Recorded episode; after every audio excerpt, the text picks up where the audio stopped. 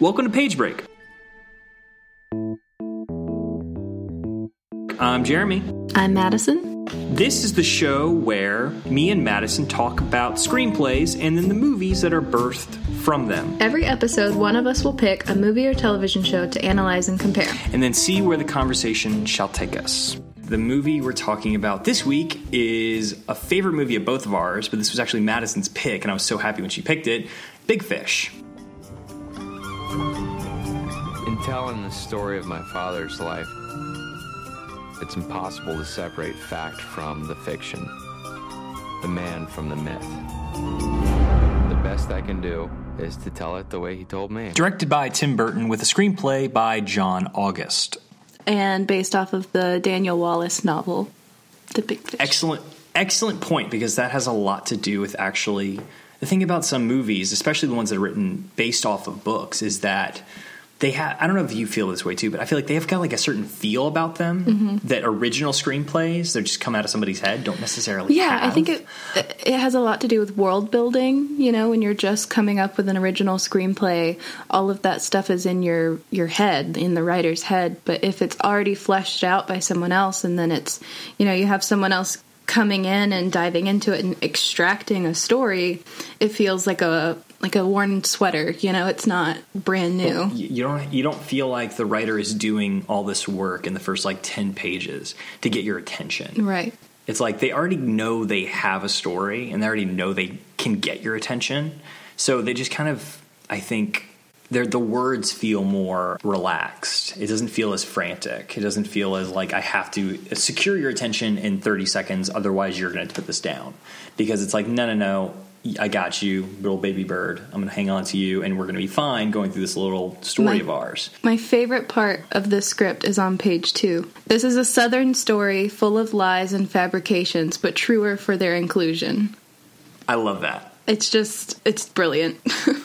Are you a fan of that? Are you a fan of, like, second page after title page, like, little explainers on screenplays? Oh, I love it. I love it in books. I love it. It just kind of, like, it gives you a sense of personality, like, what it's going to be like, right off the bat. Mm-hmm. So yeah, it, like, sets a tone, an expectation. Yeah. And it's not for the movie, because the movie has music. It has literal images. It can do whatever the hell it wants, and it can set this expectation based off all these other senses. All we have are the words. I think that something like this one sentence, is a great example of how no matter the medium and how the story shifts from medium to medium, I think that getting to the heart of the story is the story. The plot and whatever happens in it, just the fact that the book works, the movie works, the script works, but yet certain things are not in the book that were in the movie, or the screenplay isn't exactly like the movie. But This line, this is a Southern story full of lies and fabrications, but truer for their inclusion, just kind of tells you the story. And I think that as far as the way screenplays work and structure, I think that this sentence is a perfect way to help the reader understand that maybe some of these things are going to be a little bit strange, or it might not make sense, or like it's kind of warning you to keep up because it's going to jump around. Exactly. The thing that I get out of this first act is, frankly, I'm not sure where or how this movie doesn't operate under that structure. Weirdly enough, it doesn't really feel like it's not classically 3 acts, because we're dealing with 2 concentric weaving stories of Will and his father. And honestly, if we're going to put a point where the first act is actually like the big, like going on a journey character shift, it's not Will, it's his father in the story about Carl the Giant and actually leaving Ashton for the first time. And I'm a big fish in a small pond. I'm up for bigger things. Structurally, that's very interesting, because this movie does a magic trick. None of this stuff is real, but we're going to act like it is. And we're going to make you think that the real story we're telling is Will's narrative, when in truth, we're actually telling both, but the main driving thrust of everything is going to be these fake stories that we're telling. I think it's fascinating because it's much more interesting of a story, which kind of proves his point, you know? This is more interesting than real life. Right, because it's like we never get an honest moment from Edward. Like, the first act is Will coming home to see his dad, and he just wants the real story of his father. Like, that's all he wants. Like, he knows his dad's dying. I just want the truth. What actually happened. I want the truth of these stories you've been telling me my entire life. And Edward is just like, I've been telling you the truth my entire life. I've been doing all these things. And Will is just frustrated by that. And he's like swimming in these memories. And what John August does very, I think, smartly, it allows the stories to drive the narrative. He doesn't cut in on them. He gives them their due. Honestly, if you read the script and look at the movie, the scenes that got cut were all real world scenes. Like, there is not, if I may be mistaken, but I don't think there's anything in the actual movie of fantasy that got cut. The scenes that got cut were little scenes with Will, everything that the mother does, that Sandra does in the entire movie. Jessica Lange is a footnote in this movie, which is a travesty. But frankly, the scenes. But here's the thing, though: the scenes with her in it aren't important. The scenes with her and Will, like talking in the grocery store, which happens in like mid-Act 2, it's not important to the story because that's not what the narrative is about. And honestly, Sandra's purpose is mostly as a guide through the story. Yeah. I think my favorite thing about this screenplay is just, and I guess this is kind of redundant to say it because we wouldn't really be talking about it and otherwise, but it's so well done. It's so good. If you read it and then immediately watch what it is, like if you read it at the same time, or if you read it and then immediately watch the movie, the script captures the essence of the film, like, perfectly. Oh, yeah. Like, it's on, like, they're like married, you know, like what he has written down is what's on that screen. Very much so. Like, not just visually, but like the soul of it. What I love about it is the fact that this is very much a movie that you can tell Tim Burton trusted the material on. To me, this is a John August movie. This is a movie that is all in the words. It's all in the performances. Well, it's not a flashy film. It's a very simple film. I think it's because it's about storytelling and who is doing the storytelling, you know, like there's so many layers. I mean, I think that's another thing that I love about it is just there are so many different layers. And I think that you could see very much how much fun, I guess, John August had, because you can see his hand in the screenplay, like, in a very good way. Right. John August is the king of, like, writing scene description in a way that is enjoyable to read. Exactly, because scene description can become basically stereo instructions if you're not a good writer. Well, and he wrote the screenplay like a novel in that it's just as fun to read. You know, it felt like he was telling a story. He wasn't just, you know, telling us what's on the screen so that the camera can do its job. Here's another thing. I was just scrolling through the script, and basically I think we can agree that the first act of this movie is kind of just – this movie just flows. It just goes. It doesn't have the normal ebbs and flows of a normal narrative because it's about a journey that we know the end to. Like, it's like we already know where Edward ends up. And we already know kind of where it is. And I would contend, and this is my big flag in the ground sticking point with this movie, that I will love this thing forever, is because this movie, I will contend, if it does not have one line of dialogue, is not brilliant. Oh, there is one line that makes this thing transcendent. If you don't have that, this movie is good. But it is not the thing that makes you melt, even thinking about. Now for a quick reading demonstrating John August's impeccable scene description. This is from the scene at Auburn where Don Price confronts Will. Sandra says, "It's Don. Promise me you won't hurt him." Edward says, "If that's what you want, I swear to it." The adult Don Price arrives. He's 230 pounds of football-playing, Skinner-loving, fraternity-proud muscle, and he's pissed. Yes, it's great. It's so good, and it's not necessary.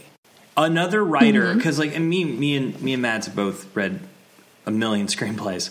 Other writers, frankly, would just say Don Price lumbers into the field of daffodils, stomping on them. Like, like you don't have – I think the core of what this show is about is that there's a million ways to write anything. And no one person will ever write something the same way. John August is not necessarily someone that you have to, like, say, I'm going to write like him. He writes like him. But there's lessons to be learned and things that he does brilliantly. That like how to capture it. Because here's the thing about writing screenplays that is so frustrating. You are working within a sandbox that has dimensions that you can't go beyond. You are dealing with a set number of pages-ish. You're dealing with a set format. This isn't a novel where you can write 17 pages about one idea. You have dialogue. You have scene direction. And frankly, you have to write things down that can be filmed, that can be seen and touched and manipulated. You can't write about the esoteric nature of humanity. You have to externalize it in a way. And what John August is brilliant at is creating a mental picture that I know exactly how you would put on a screen. I know how you address Don Price based off that. I know how the actor would know how to perform and what he is as a person now. You have all that already built into who you are. And like initial character description is very important for that as well. What I think too is he doesn't even stop at the scene descriptions. He takes it one step further, and even some of the dialogue helps with that. Like on page 7, Will says, "In telling the story of my father's life, it's impossible to separate the fact from the fiction, the man from the myth. The best I can do is to tell it the way he told me."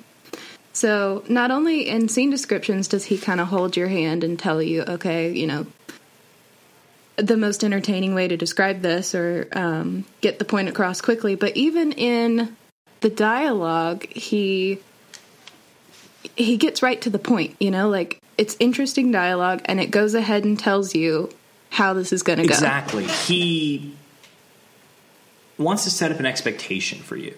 He wants you to know the kind of story you're about to get into and follows through with it. One of my favorite things about this story structurally is how important his death is, and how important, not only just his death, how important the witch's eye story is to this whole thing. The witch's eye story has the most important – not the most important line, but the most important setup for the most important line in it, where basically he says – he's talking to the witch and saying, you know, most people would be scared to know how they die. But if dying was all you thought about, it might screw you up. But I think if I knew how I was going to die, then maybe I would know that nothing could kill me, that I could do whatever I wanted. And this – idea from this child being articulated to the witch basically sets up the idea that, oh, okay, Edward knows how he's going to die, so what do we have to worry about? Then later on in the script, Edward mentions the story to Will and says, I saw it in the eye. And then Will's like, you going to tell me how it happens? And Edward's like, no, it's a secret. It's a secret. I'm not going to tell you just yet. And what's amazing about that is once you get to the end of the story, you understand who Edward Bloom is and the fact that he's been lying all these years and embellishing for a very specific reason. And that reason is, frankly, he is terrified of dying. I think so. That is my reading of this, is like that thing that he is the most afraid of is his own death, his own inexistence. And so he'll pretend that he knows. He'll pretend that, I'm fine. I'm not worried. I'm not scared. Everything's cool. Everything's great. It's a surprise ending. You're going to want to be there to see this. And he doesn't. And it's how we realize he doesn't. And also how it's ultimately the understanding between father and son that ultimately comes at the end of the story when Will finally understands his father is painfully profound in the way that's deeply affecting to me. And I know a lot of other people, but again, we'll get to that. I really want to talk about the ending of this movie, but we can't do it yet. We're not there yet. Okay. Speaking of the witch though, the description of the witch on page 13 had me like in tears.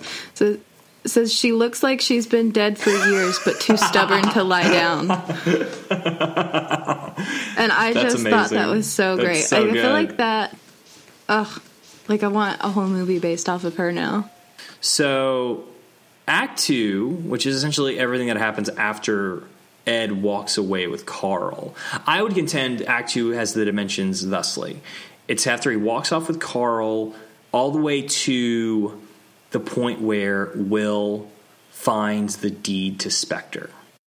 I think it's interesting, too, that John August mentions on his website the fact that, like, yes, that is a form of Act 2, but also if you're going to look at the story, the central story be, you know, the relationship between him and his father, and you're, you know, because if you're just going by Edward's journey in this, you know, made-up story, that kind of localizes the story. It's just about that. It has nothing to do right. with, you know, the father-son thing. Mm-hmm. So I think that that's an interesting fact to bring Absolutely. Up is where is Act 2, since that is, you know, only really important to, like, that character. So where would it be for the other storyline, you Exactly, because that's the thing about... So structurally, this is all over the place, but it works. Well, what's weird about Act 2 of this movie is that, frankly,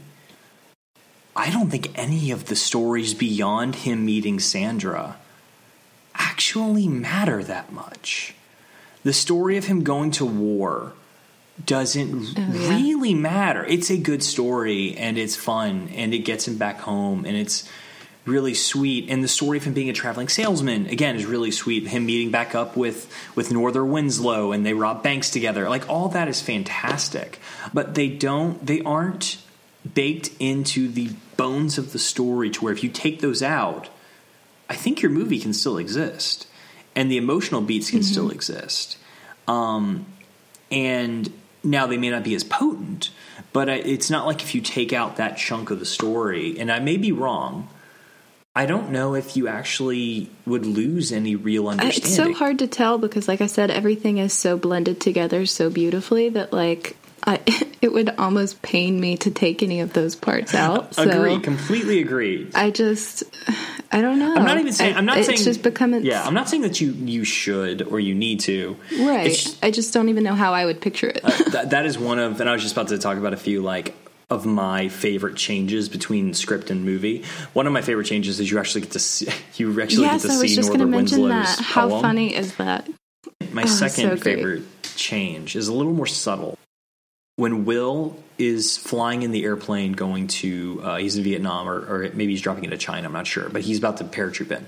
In the movie, it's just him over VO basically saying, I had to go and do a tour and the hitch in the army was up to 3 years at that point, and having waited 3 years just to meet Sandra, I knew I couldn't survive being away from her that long, so I took every hazardous assignment I could find with the hope of getting my time down to less than a year. In the script, what follows is Will trying to jump out of his plane and his parachute getting stuck, and him twisting and falling and struggling, trying to get himself out of there, and then finally getting out and falling in a completely different place than he was supposed to. Mm-hmm. What the movie does instead is shows him just saying, okay, I'm reading my Chinese to American dictionary, closing it up, see you, sir, and jumping out of the airplane. Mm-hmm. The big difference there is twofold. One, the movie version makes him feel like the Edward Bloom that we know, which is supremely confident. I'm not going to die. I'm good. I don't even have to worry about this.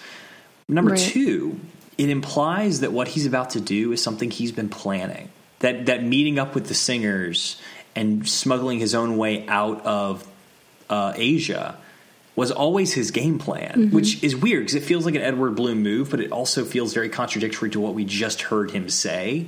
So it's an odd thing. Where it's like, which is the truth? Honestly, neither of them's the truth. That was a very clear, distinctive change that was made on the screen to shift how we see Edward and make it more, I think, honest to who Edward is presented as in the movie. Another part of, and I'm probably jumping all around the acts here because we've been jumping around everywhere at this point. Some of my favorite moments are from the circus mm-hmm. stuff. because they're so, like, that's so wild. But it's just all the character that he puts into this, like, small section of the story that hinges upon him finding Sandra in this, like, larger-than-life way. Mm-hmm. I think what is so impressive to me about that is, like, that's the moment in the script that I feel like you could get bogged down, mm-hmm. you know? You could get a little bit bored by that point. Sure. But you don't. Or at least I don't. He picks it up with a lot of jokes and, like, even the... the part where Amos is having Carl sign the contract. God, that was the funniest part. The best line. Tell me, Carl, have you ever heard of the term involuntary servitude? Carl shakes his head. Nope. Unconscionable contract? That's great. That's fantastic. It's so good because it's just... You should feel bad for Carl, but you're like, he'll be fine. Like, it's like, there's no threatening there. Right. Like, it's not like you're actually scared for him or anything. But it also gets you through the screenplay, too. Because was it necessary for the story? No. Like, Carl has nothing to do with that moment, but does it get you through the movie and the script mm-hmm. and, like, give you a giggle? Like, it adds to it so much, but yet it's not central to the story. Right. But it also doesn't deter. And I think that that's such an important part of the way this is written. Mm-hmm. Like, it just is, it's entertaining the whole way through, which is exactly what Edward Bloom's whole life mission is. So, like, it's just, it's so perfect. Like, it's an example of its own thesis. It's a beautiful thing. I will say, though, that Edward does get shot in this movie. Oh, right. Yeah. When Calloway's a werewolf, terrible memory. When Calloway's a werewolf, the clown shows up, the Oompa Loompa from Willy Wonka shows up and pulls a gun and cries and shoots, and Will gets shot in the, and Edward gets shot in the shoulder. Also, like, adds to the whole. This is very much just a fishing tale, you know. Frankly, what I think is the biggest reason to talk about this movie is the bow at the end. Where, because here's the thing that's so odd about the ending of this movie. In any other movie, you would have seen Edward have his stroke. You would have been there. Yeah. You would have been in the moment and seen that actually happen. You don't. Because you would need that, like, quote unquote, you would need that, like, emotional moment. Right. You would need to be there in the moment to see that happen, to get this gut punch of a thing. But they hold off and they don't do that. They let Will... We discover it with Will, which is heartbreaking. To see Edward in that bed, just all life gone from him, like just a shell of himself, is so just soul-crushing. But then the thing that ties this entire movie together, the reason why this is brilliant, is...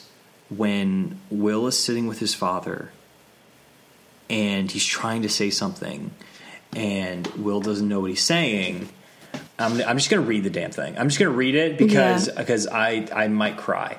I cry every time this scene comes on. I cried explaining it to my girlfriend Kristen the other day.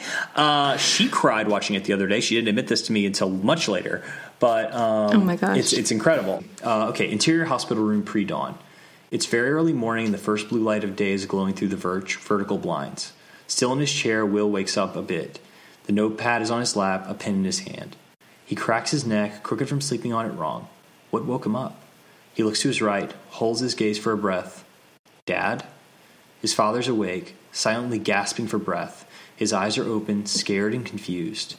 Dad, do you want me to get a nurse? Edward shakes his head unambiguously. Will already has a finger on the orange nurse call button, but doesn't push it.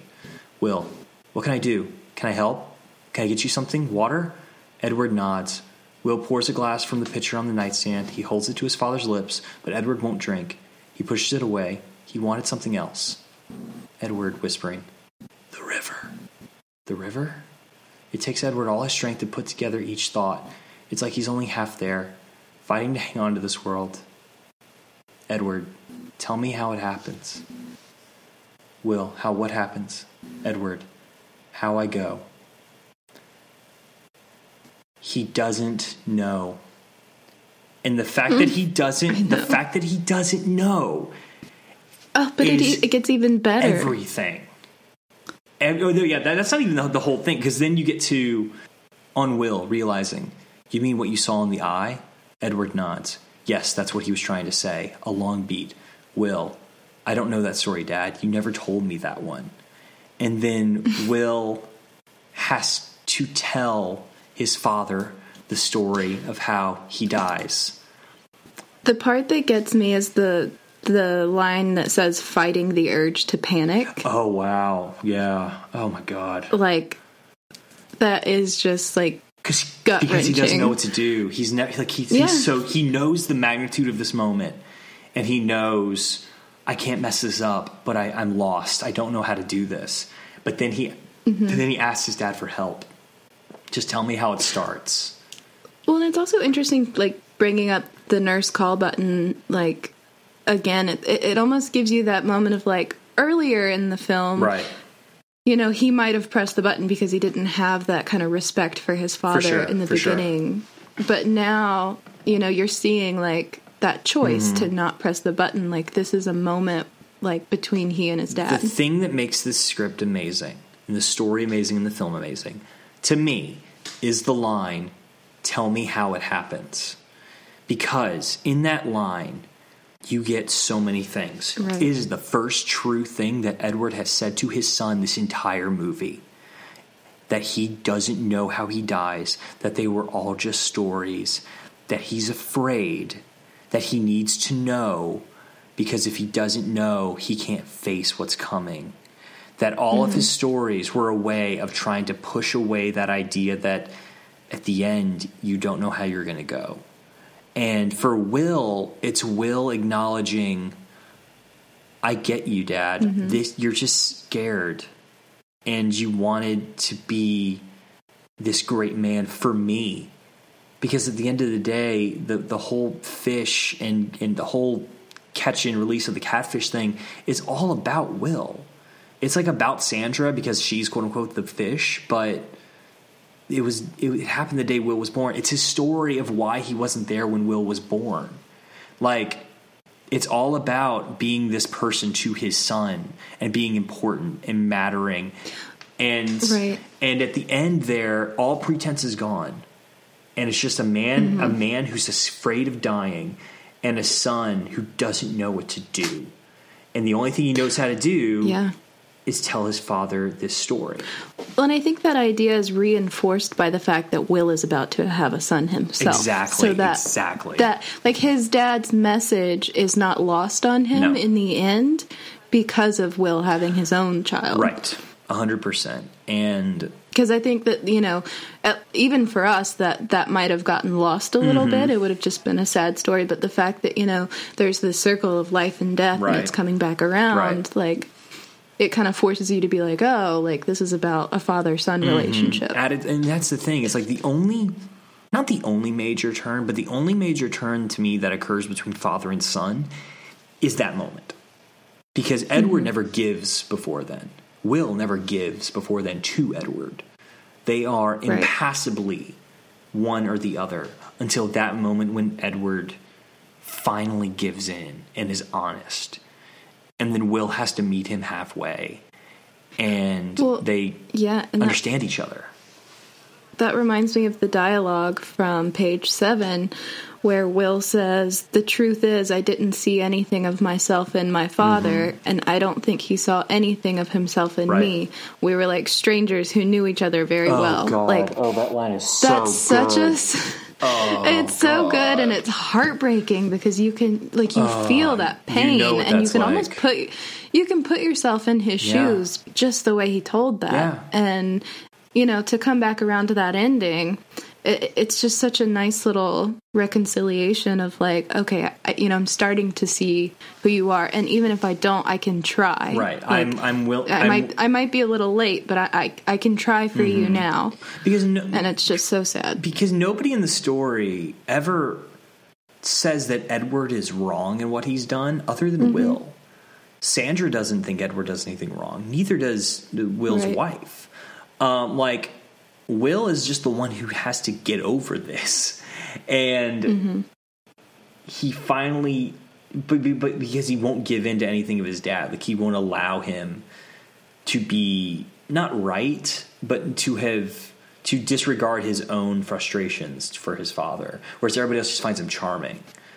Will is just like, I don't know this person. This is a man who I've never actually known. Mm-hmm.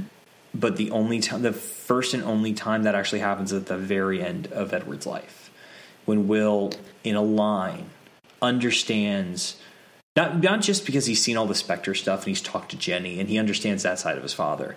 He understands why mm-hmm. his father told all those stories. He understands why his father kept up the facade and wanted to be bigger than life. Because this goes back to what I was saying earlier about the witch's eye. I think Edward Bloom is terrified of dying. That's why he kept up this fantasy. He wanted to be immortal. He wanted to be a tall tale. He wanted to be this thing that was bigger than life, bigger than a man, bigger than one life. And at the end of the day, ultimately he was. But when you're facing down oblivion, mm-hmm. and there's no more stories to tell because you don't know what's going to happen. I think too, like, a big part of the story is not just, you know, if you know when you're going to die or if you're afraid of dying, you know, what does your life look like then? But I think the stories too were his way of trying to live more, you know, like, if think about it this way, if you knew you were going to die, you would probably live as much as you could. So I think too, like, the storytelling was like another way of, you know, living life to the fullest. Right, absolutely. Because he was just a traveling salesman. There was nothing special about mm-hmm. Edward Bloom other than the fact that he could tell very good stories. That's all he had. And his son never appreciated that or could understand that, which at the end of the day, when you go to the funeral and all these people are actually there and it's not the truth, but these people were existing. They just weren't the way that he was told to have been. Right. It is kind of a weird love letter between father and son where it's just like, here's the truth. Here is this thing. I'm finally giving you this, which is so sweet. And that last moment with him going into the river and the story of it all is just so, it's so beautiful, you know, bringing everyone back, like bringing Carl the Giant mm-hmm, back. And mm-hmm. on a lighter note, screenwriting wise, what I appreciate about this is how confident the script is. Oh, God, yes. Because, like on, what is this, page 116, right after, like, right when he's telling the story. So Will is telling the story, mm-hmm, right? Right. So it says, exterior, Glenville Boulevard day, story version. I feel like I would have sat there for like a week, like, okay, how do I explain this between the like, real and the not? Like, and then it's just so simply like, yep, nope, this is the story version. Okay, and then the last thing on my end, when it comes to just on the writing level, again, talking about scene description, mm-hmm. When he's telling the story about how they leave the hospital and they're driving. It says, interior hospital room day, reality. Tied on Will, trying to hold back tears as he talks. Will, and we have to take Glenville to avoid all the church traffic because those damn church people drive too slow. Tied on Edward, enjoying that detail. He's focused completely on Will's story. I just that, because he's proud of his son in that moment. So he's like, oh, that is, I would say that. That's the thing I think that makes it feel real. That's really good. Yeah. In that moment, I think they understand each other. And they're operating on the same wavelength for the first time in their lives. And it's a very intimate, personal, important moment for the pair of them. And I just think it's beautiful. I think that scene of Edward's death is one of the most beautiful pieces of writing and, honestly, of execution. It's probably mm-hmm. my favorite moment of Tim Burton's work. It's some of the best screenwriting I've ever read. And it comes together in this moment that ties every loose end together in a story that isn't very plotty, but is just steeped mm-hmm. in emotion. And that emotion wells up at just the right moment at the end there, with the music soaring and all the people. And you know what's really happening. What's heartbreaking is you know it's really happening, but you know in Edward's head, this is what he's seeing. And then at the end, he's just like, yep, that's how it happens. And he dies. A man becoming his stories. And then to end the screenplay with, you know, a fat and happy catfish swims towards us, and in that way he becomes immortal. I love it. The fish passes us with a splash. Cut the black in. It's just, I love it. It's the most sad. It's a very satisfying script. Final thoughts on Big Fish before we wrap up. Oh, man. I think that I am thankful for it, because I saw it as a child, mm-hmm. and I was completely enamored with and, like, in love with the idea of storytelling, mm-hmm. you know? Like, it just, as a kid, you get so caught up in it, and it's just, you know, a fun ride, but then, like, analyzing it now as an adult, or trying to be adult, it just means so much more, because you can see it from, you know, on that emotional level, mm-hmm. that maybe you didn't as a kid, but yet you picked up on it. Right. So it's all there. It's just so consistently, acutely brilliant in mm-hmm. its masterful execution on every single level, from screen direction to dialogue to actual physical structure to as an adaptation. It's incredible, because it's not just a paint by numbers adaptation. It is a true reimagining for the screen. And I think it's a masterclass on every level that every single person should read and watch the movie of. If you've ever seen Big Fish or read the screenplay, please do both. I cannot recommend those higher as brilliant examples of brilliant writing and brilliant filmmaking. Yeah, the screenplay is just as entertaining. It's just entertaining, and frankly, guys, you can find it anywhere. It is liberally online, so read it, just revel in it, and take its lessons and use it in your own stuff if you are so inclined as a writer. All right, Mads, well, looks like that's the end of our show. I'm Jeremy. I'm Madison. And Brick.